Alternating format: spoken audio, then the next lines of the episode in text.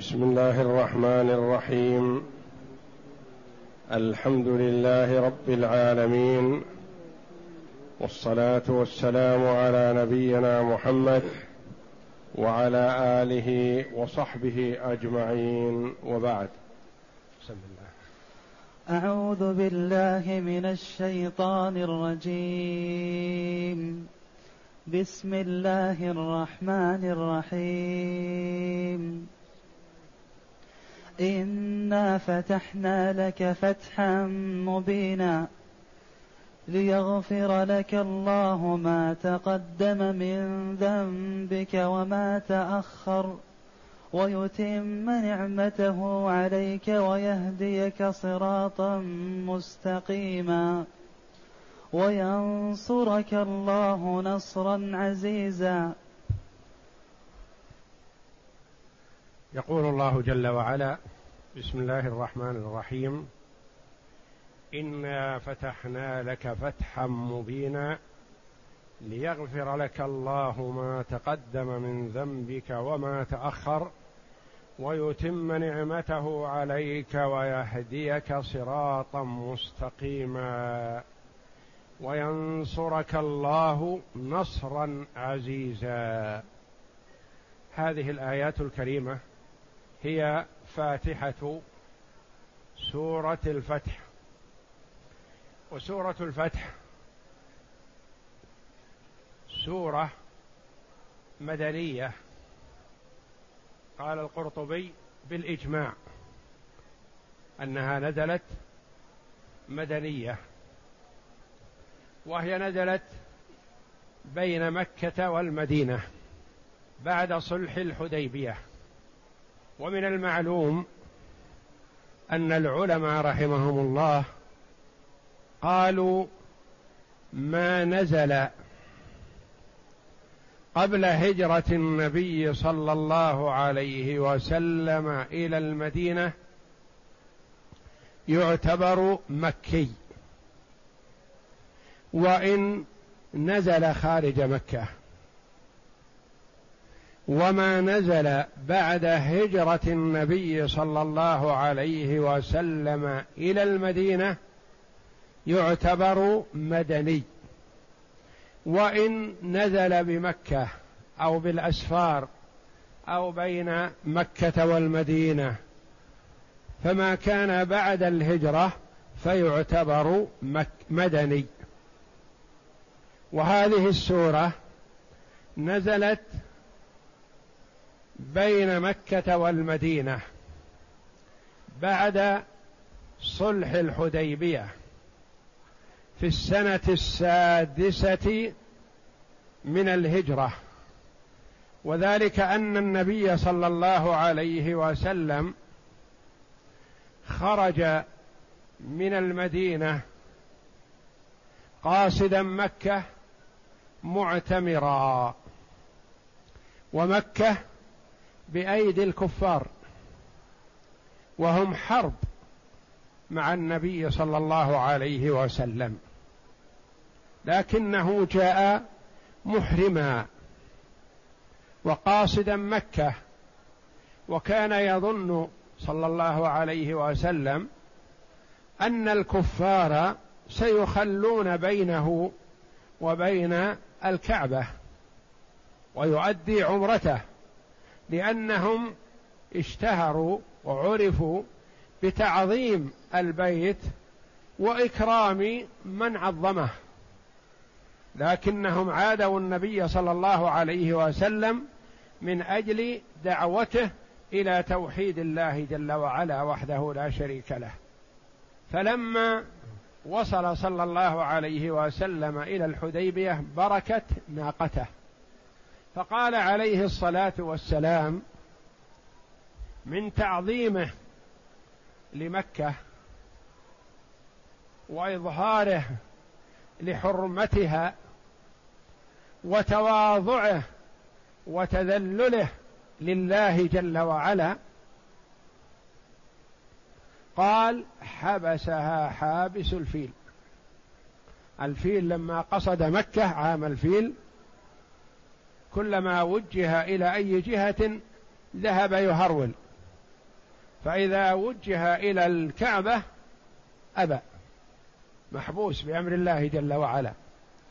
فقال النبي صلى الله عليه وسلم تعظيما لله وتعظيما لبيته وإظهارا لشرف مكة وحرمتها عند الله جل وعلا وعنده صلى الله عليه وسلم،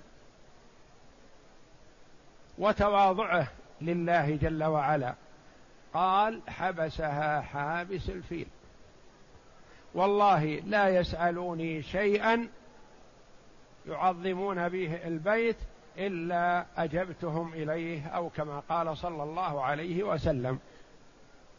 فأعلنت قريش بأنها لن تسمح للنبي صلى الله عليه وسلم بدخول مكة مهما كانت الحال، وتوقف صلى الله عليه وسلم وأرسل عثمان بن عفان رضي الله عنه إلى مكة ليخبر أهلها بأنه ما جاء محاربا ولا مقاتلا، وإنما جاء معتمرا، فليخلوا بينه وبين بيت الله ليؤدي عمرته وينحر هديه صلى الله عليه وسلم ويعود إلى المدينة، فأبوا. وتأخر عثمان رضي الله عنه في مكة، وعرضت عليه قريش قالت إن شئت أن تطوف بالبيت، فأبى رضي الله عنه أن يطوف، والرسول صلى الله عليه وسلم ممنوع من دخول مكة، فما طاف رضي الله عنه وأرضاه تعظيما لرسول الله صلى الله عليه وسلم وتواضعا له. وأخبرهم بهدف النبي صلى الله عليه وسلم، وأن قصده هو العمرة ونحر الهدي وتعظيم شعائر الله، فأبت قريش أن تسمح لدخول النبي صلى الله عليه وسلم، وإن دخل فسيكون القتال بينهم وبينه، والنبي صلى الله عليه وسلم معه من المعتمرين 1400 معتمر أو يزيدون. فلما تأخر عثمان رضي الله عنه في مكة وأشيع بأن عثمان قد قتله الكفار، عند ذلك طلب النبي صلى الله عليه وسلم من الصحابة رضي الله عنهم البيعة على القتال والجهاد في سبيل الله حتى وإن أريقت دماؤهم، فحصلت بيعة الرضوان العظيمة التي ميز الله جل وعلا بها عددا من الصحابة بأنه حضر بيعة الرضوان. وعثمان رضي الله عنه كان في مكة، فبايع عنه النبي صلى الله عليه وسلم مع الصحابة، فيد النبي صلى الله عليه وسلم عن يد عثمان رضي الله عنه. ثم إن قريش في آخر الأمر أرسلت سهيل بن عمرو، فلما أقبل إلى النبي صلى الله عليه وسلم وهو في الحديبية ورأى أنه سهيل تفاءل عليه الصلاة والسلام، فقال سهل أمركم. وكان النبي صلى الله عليه وسلم يحب الفال، يعجبه الفال، ويكره الطيرة عليه الصلاة والسلام، كان لا يتطير وإنما يتفاءل. فلما جاء سهيل بن عمرو أبرم النبي صلى الله عليه وسلم معه الصلح، سهيل نيابة عن قريش، والنبي صلى الله عليه وسلم ومعه الصحابة. فأبرم النبي صلى الله عليه وسلم الصلح مع سهيل بن عمرو على أن لا يدخلوا مكة هذه السنة ويعودوا إلى المدينة، وعلى أن يعتمروا من العام القابل، وعلى أن من أحب أن يدخل في عهد قريش وحلفها دخل، ومن أحب أن يدخل مع النبي صلى الله عليه وسلم دخل، وبنود الصلح المسجلة في غزوة الحديبية. ثم إن النبي صلى الله عليه وسلم أمر الصحابة بأن يتحللوا وينحروا هديهم ويحلقوا رؤوسهم ويتحللوا لأنهم أحسروا. فالصحابة رضي الله عنهم توقفوا قليلا لعل الله أن يأذن بالدخول، فدخل النبي صلى الله عليه وسلم على أم سلمة رضي الله عنها وهو متأثر من تباطؤ الصحابة رضي الله عنهم في التحلل، فأشارت عليه رضي الله عنها قالت: تحلل يا رسول الله وسيسارعون لكنهم ينظرون إليك وأنت لم تتحلل فهم يأملون. فأخرج صلى الله عليه وسلم وأذن للحلاق أن يحلق رأسه وينحر هديه، ونحر الهدي صلى الله عليه وسلم، فسارع الصحابة رضي الله عنهم حتى كادوا أن يقتتلوا من سرعة مبادرتهم إلى التحلل ونحر الهدي رضي الله عنهم وأرضاهم.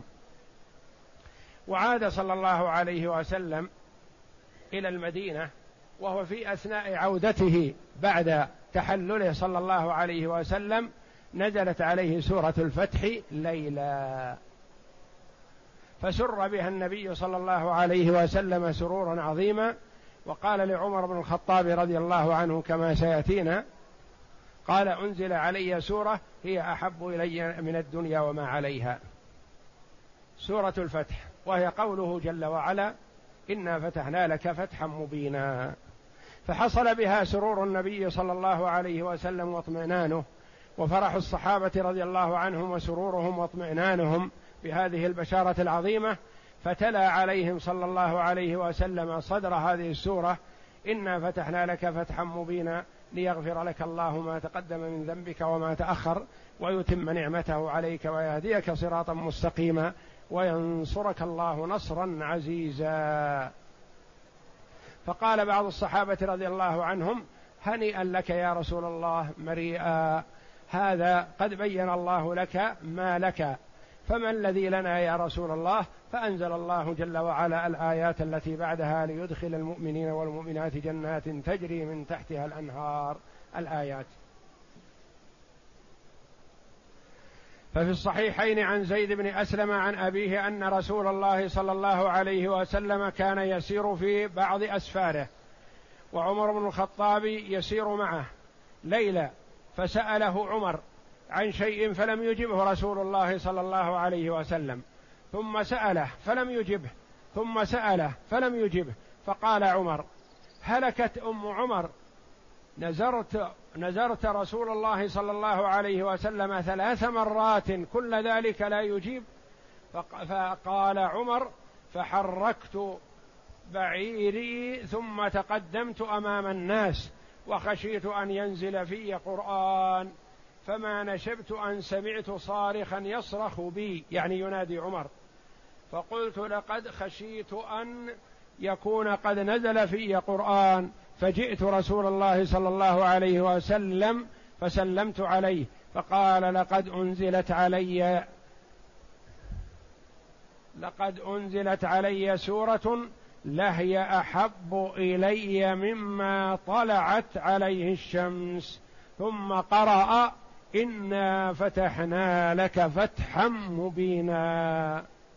وفي صحيح مسلم عن قتادة أن أنس بن مالك حدثهم قال: لما نزلت إنا فتحنا لك فتحا مبينا إلى قوله: فوزا عظيما، مرجعه من الحديبية، وهم يخالطهم الحزن والكآبة، وقد نحروا الهدي بالحديبية، يعني نحروا الهدي قبل أن يصل إلى مكة، لأن الحديبية خارج حدود الحرم، نحروا الهدي بالحديبية، فقال: لقد أنزلت علي آية هي أحب إلي من الدنيا جميعها. قوله جل وعلا: إنا فتحنا لك فتحا مبينا، الخطاب للنبي صلى الله عليه وسلم، فالمراد بالفتح هذا قيل هو الفتح ضد الإغلاق، فتح البلد، يقال فتح البلد يعني دخله، وقيل المراد بالفتح الحكم والقضاء، لأنه يأتي في لغة العرب كما جاء في القرآن الفتح بمعنى القضاء بمعنى اقضي، كما قال الله جل وعلا: ربنا افتح بيننا وبين قومنا بالحق وأنت خير الفاتحين. افتح بيننا وبين قومنا بمعنى اقضي، اقضي بيننا وبين قومنا بالحق. فكأنه على هذا قال المعنى: إنا قضينا وحكمنا لك فتحا ظاهرا واضحا مكشوفا بغير قتال ولا تعب. والفتح يطلق على الظفر بالبلد، سواء فتحها صلحا أو فتحها عنوة أو فتحها على شيء ما، لأن أعطى أهلها شيئا ليفتحوا له. يقال فتحت عنوة وفتحت صلحة إلى آخره. فهي الدخول في البلد يسمى فتحا. إنا فتحنا لك فتحا مبينا، يعني بينا ظاهرا جليا. قد يقول قائل: كيف يسمى فتح والنبي صلى الله عليه وسلم جاء إلى مكة محرما وصد عن دخول مكة، وهو أفضل الخلق على الإطلاق ورسول رب العالمين، والله جل وعلا القادر على كل شيء، وقلوب العباد بين اصبعين من أصابعه، والنبي صلى الله عليه وسلم ينحر هديه خارج الحرم، ما تيسر له ولا الدخول في أدنى الحرم لينحر الهدي، خرج ذبحه في الحل، وكان أهدى 70 بدنة صلوات الله وسلامه عليه، وسمي فتحا مبينا. نقول نعم. وقال هذا بعض الصحابة يعني من باب الاستغراب: أهذا فتح يا رسول الله؟ قال: نعم، هذا فتح عظيم، لأنه أولا حصلت البشارة من الله جل وعلا لعبده ورسوله محمد صلى الله عليه وسلم بقوله: ليغفر لك الله ما تقدم من ذنبك وما تأخر، هذه وحده، ويتم نعمته عليك ويهديك صراطا مستقيما وينصرك الله نصرا عزيزا. كل هذه بشارات. ثم إنه حصل الصلح بين النبي صلى الله عليه وسلم وبين كفار قريش، فخالط المسلمون الكفار وهم آمنون،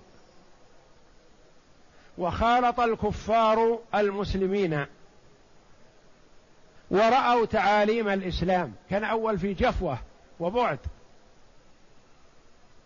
الكافر ما يستطيع أن يقرب من المدينة لأنه عدو لأهل المدينة فيخشى على نفسه القتل، والمسلم ما يستطيع أن يخرج خارج المدينة، يخشى من الكفار.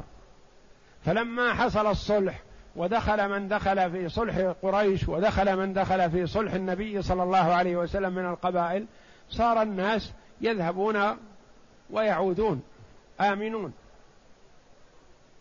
فاختلط المسلمون بالكفار فعرفوا دين الإسلام. عرف الكفار ما في الإسلام من المزايا الحسنة التي لا توجد في غيره، فسارع الناس في دين الله بالدخول في دين الله أفواجا. 3 سنوات التي حصل فيها الصلح من السنة السادسة إلى السنة الثامنة التي فتحت فيها مكة، حصل فيها عدد عظيم دخلوا في دين الله، لأن النبي صلى الله عليه وسلم جاء في صلح الحديبية في عمرة الحديبية معه 1400 من المسلمين، وجاء لفتح مكة صلوات الله وسلامه عليه معه 10,000. فرق بين 1400 و10,000 مع النبي صلى الله عليه وسلم. وجد جيش عظيم للإسلام بسبب هذا الصلح، وحصلت فيه بيعة الرضوان، وبشر الله جل وعلا أصحاب رسول الله صلى الله عليه وسلم بأنه قد رضي عنهم: لقد رضي الله عن المؤمنين إذ يبايعونك تحت الشجرة. هذه بشارة عظيمة.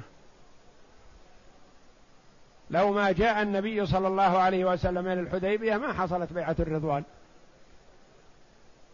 وبلغ الهدي محله، قبله الله جل وعلا وإن كان ذبح خارج الحرم. وبشر الله رسوله صلى الله عليه وسلم بأن الروم ستغلب الفرس، والمسلمون يسرهم أن تغلب الروم الفرس، لأن الروم أهل كتاب نصارى والفرس مشركون، فيسر المسلم أن يغلب الكتابي المجوسي والمشرك. وأعطى الله جل وعلا من جاء لصلح الحديبية غنائم خيبر، فقسمها النبي صلى الله عليه وسلم بين أهل صلح الحديبية. أهل الحديبية الذين جاءوا كانت لهم غنيمة. وقول الجمهور أن المراد بهذا الفتح هو صلح الحديبية، وقال بعضهم هو فتح خيبر، وفتح خيبر جاء بعد صلح الحديبية. وقال بعض المفسرين هو فتح مكة، والقول الأول هو الراجح والله أعلم، لأنها نزلت بعد صلح الحديبية مباشرة، والصلح يسمى فتح لأنه كان في أول الأمر أغلق الأمر وشدد فيه، وما كان يتوقع أن يحصل صلح بين النبي صلى الله عليه وسلم والكفار، لأنه إن كان الغلبة فيه للكفار فلن يقبله النبي صلى الله عليه وسلم، وإن كان الغلبة والظهور للنبي صلى الله عليه وسلم فلن يقبله كفار قريش. فيسر الله جل وعلا وهيأ أسباب الصلح، فحصل الصلح وهو من الفتح، لأن الصلح فتح بخلاف التنافر والتقاتل، فهذا خطر، لكن ما دام حصل صلح فذلك فتح. إنا فتحنا لك فتحا مبينا ليغفر لك الله ما تقدم من ذنبك وما تأخر. قال بعض المفسرين اللام هي لام العلة، يعني التعليل، لام كي. قال معناه والله أعلم: إنا فتحنا لك فتحا مبينا لكي يجتمع لك مع المغفرة تمام النعمة في الفتح، فلما انضم إلى المغفرة شيء حادث واقع حسن معنى حسن معنى كي حينئذ. يعني إنا فتحنا لك فتحا مبينا لكي يجتمع لك مع المغفرة النصر والتأييد وتمام النعمة، وتمام النعمة يكون بسعادة الدنيا والآخرة. ليغفر لك الله ما تقدم من ذنبك وما تأخر. ما المراد بما تقدم من ذنبك وما تأخر؟ قال بعض المفسرين ما تقدم يعني قبل الرسالة، وما تأخر بعد الرسالة. قالوا: وهل أذنب النبي صلى الله عليه وسلم بعد الرسالة؟ ألسنا نقول إن النبي صلى الله عليه وسلم معصوم من الذنب عليه الصلاة والسلام؟ فهو معصوم، فكيف يقال بعد الرسالة؟ نقول كما قال بعض المفسرين: الذنب الذي هو الخطأ والذي يستحق عليه المرء المعاقبة لا يتصور يتأتى من النبي صلى الله عليه وسلم، وإنما قد يطلق الذنب على خلاف الأولى، على خلاف الأولى، وهذا قد يحصل من النبي صلى الله عليه وسلم، كما عاتبه الله جل وعلا على أسرى بدر. ما كان لنبي أن يكون له أسرى حتى يثخن في الأرض، تريدون عرض الدنيا والله يريد الآخرة، لولا كتاب من الله سبق لمسكم فيما أخذتم عذاب عظيم. فالأسر خلاف الأولى، وإنما الأولى الإثخان في القتل والمبالغة فيه، فخلاف الأولى يحصل لكنه ليس بذنب، لكنه من مثل النبي صلى الله عليه وسلم المعصوم من الذنوب قد يعاتب عليه المرء، كما عاتب الله جل وعلا محمدا صلى الله عليه وسلم في قوله: عبس وتولى أن جاءه الأعمى وما يدريك لعله يزكى أو يذكر فتنفعه الذكرى، الآيات. فكان النبي صلى الله عليه وسلم إذا أقبل عبد الله بن أم مكتوم هش له وبسط له رداءه وأجلسه بجواره وقال: مرحبا بمن عاتبني فيه ربي. والنبي صلى الله عليه وسلم ما أعرض عن عبد الله بن أم مكتوم احتقارا له أو عدم مبالاة، وإنما طمعا في أن يسلم كفار قريش إعزازا للمسلمين. ليغفر لك الله ما تقدم من ذنبك وما تأخر. وقيل المعنى وهو الأقرب والله أعلم أن المراد أن ذنبك مغفور مطلقا، أن ذنبك مغفور مطلقا، وهذا الذي فهمته عائشة رضي الله عنها حينما كان النبي صلى الله عليه وسلم يقوم من الليل حتى تتفطر قدماه من طول القيام صلوات الله وسلامه عليه، فقالت: يا رسول الله، تفعل هذا وقد غفر الله لك ما تقدم من ذنبك وما تأخر؟ قال: يا عائشة، أفلا أكون عبدا شكورا؟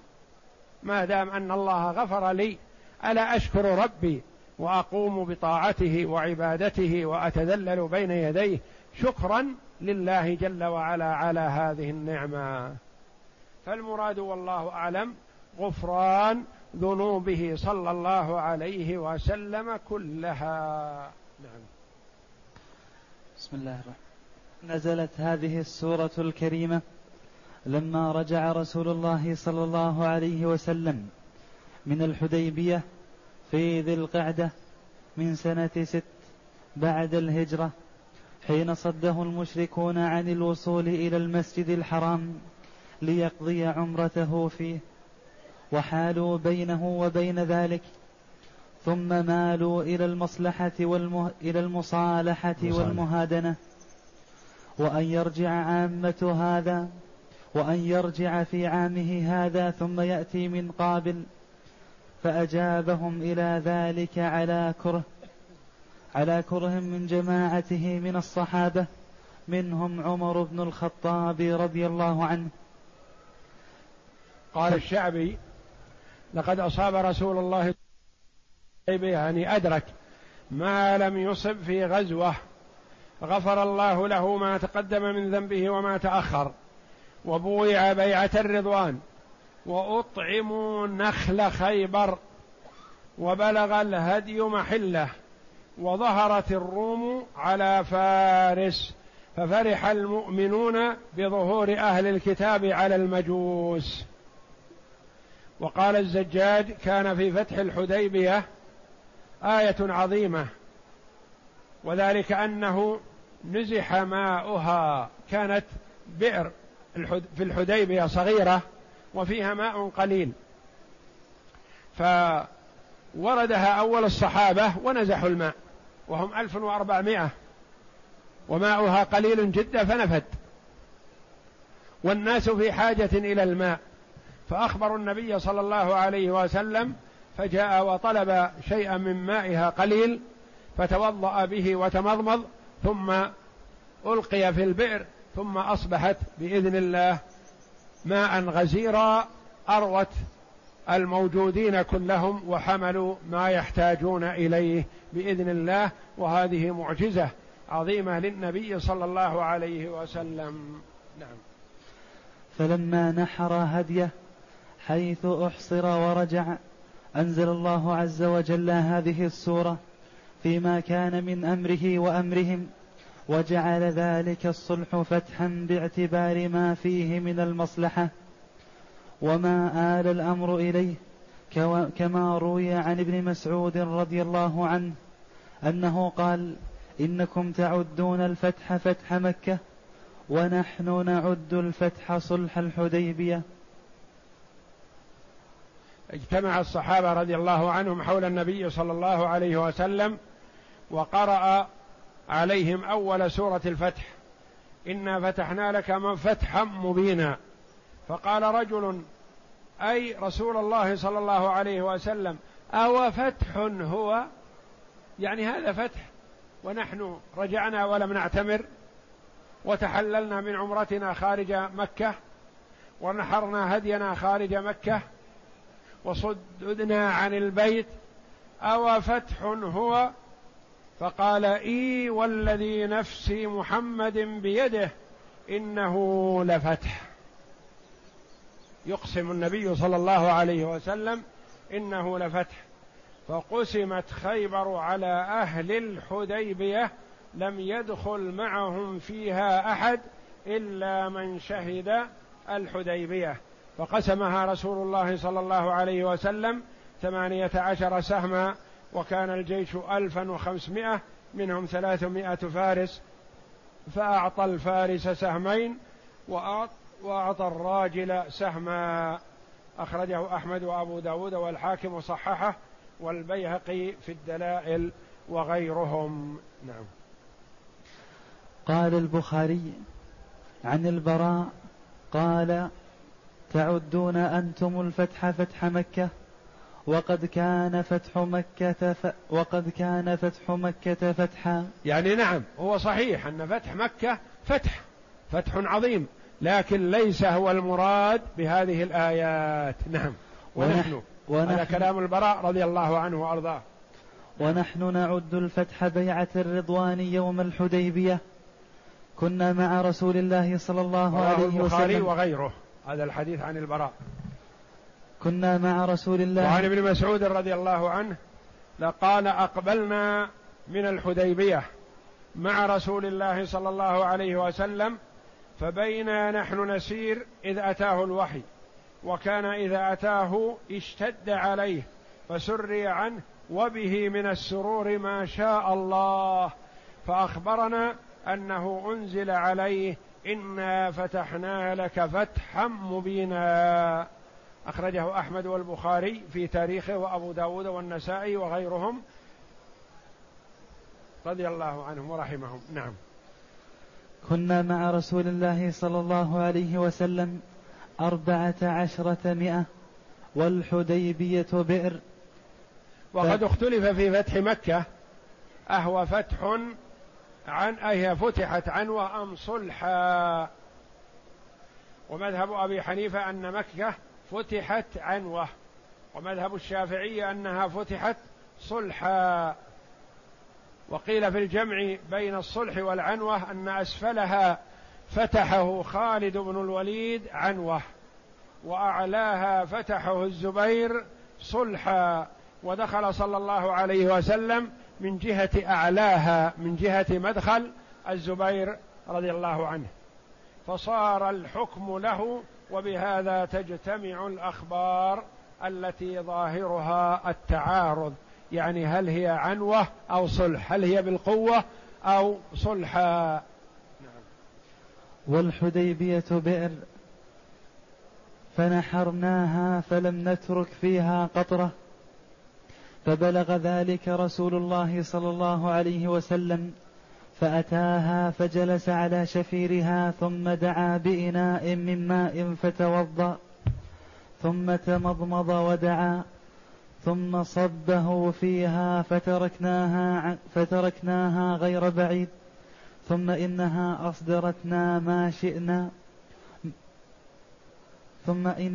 ويتم نعمته عليك بإظهار دينك، لأنه بهذا الصلح ظهر للناس الدين الإسلامي، وصار من أراد أن يسمع ويطلع أمكنه ذلك. فدخل الناس بعد هذا الصلح في الدين بكثرة ولله الحمد. وقيل ويتم نعمته عليك، قيل بفتح مكة والطائف وخيبر، وهذه حصلت بعد صلح الحديبية. ويهديك صراطا مستقيما، يهديك يدلك ويرشدك ويوفقك للصراط المستقيم الذي هو الموصل إلى الجنة وهو الإسلام. وينصرك الله نصرا عزيزا، يظهر الله جل وعلا نصرك وتأييدك على الأمة وعلى الأديان كلها. وكما قال صلى الله عليه وسلم: نصرت بالرعب مسيرة شهر. من كان بينه وبين النبي صلى الله عليه وسلم من الأعداء مسافة شهر يرجف قلبه خوفا من النبي صلى الله عليه وسلم. وينصرك الله نصرا عزيزا، أي قويا غالبا لا يتبعه ذل. فالله جل وعلا أعز ونصر المسلمين بالإسلام. والله أعلم، وصلى الله وسلم وبارك على عبده ورسول نبينا محمد وعلى آله وصحبه أجمعين.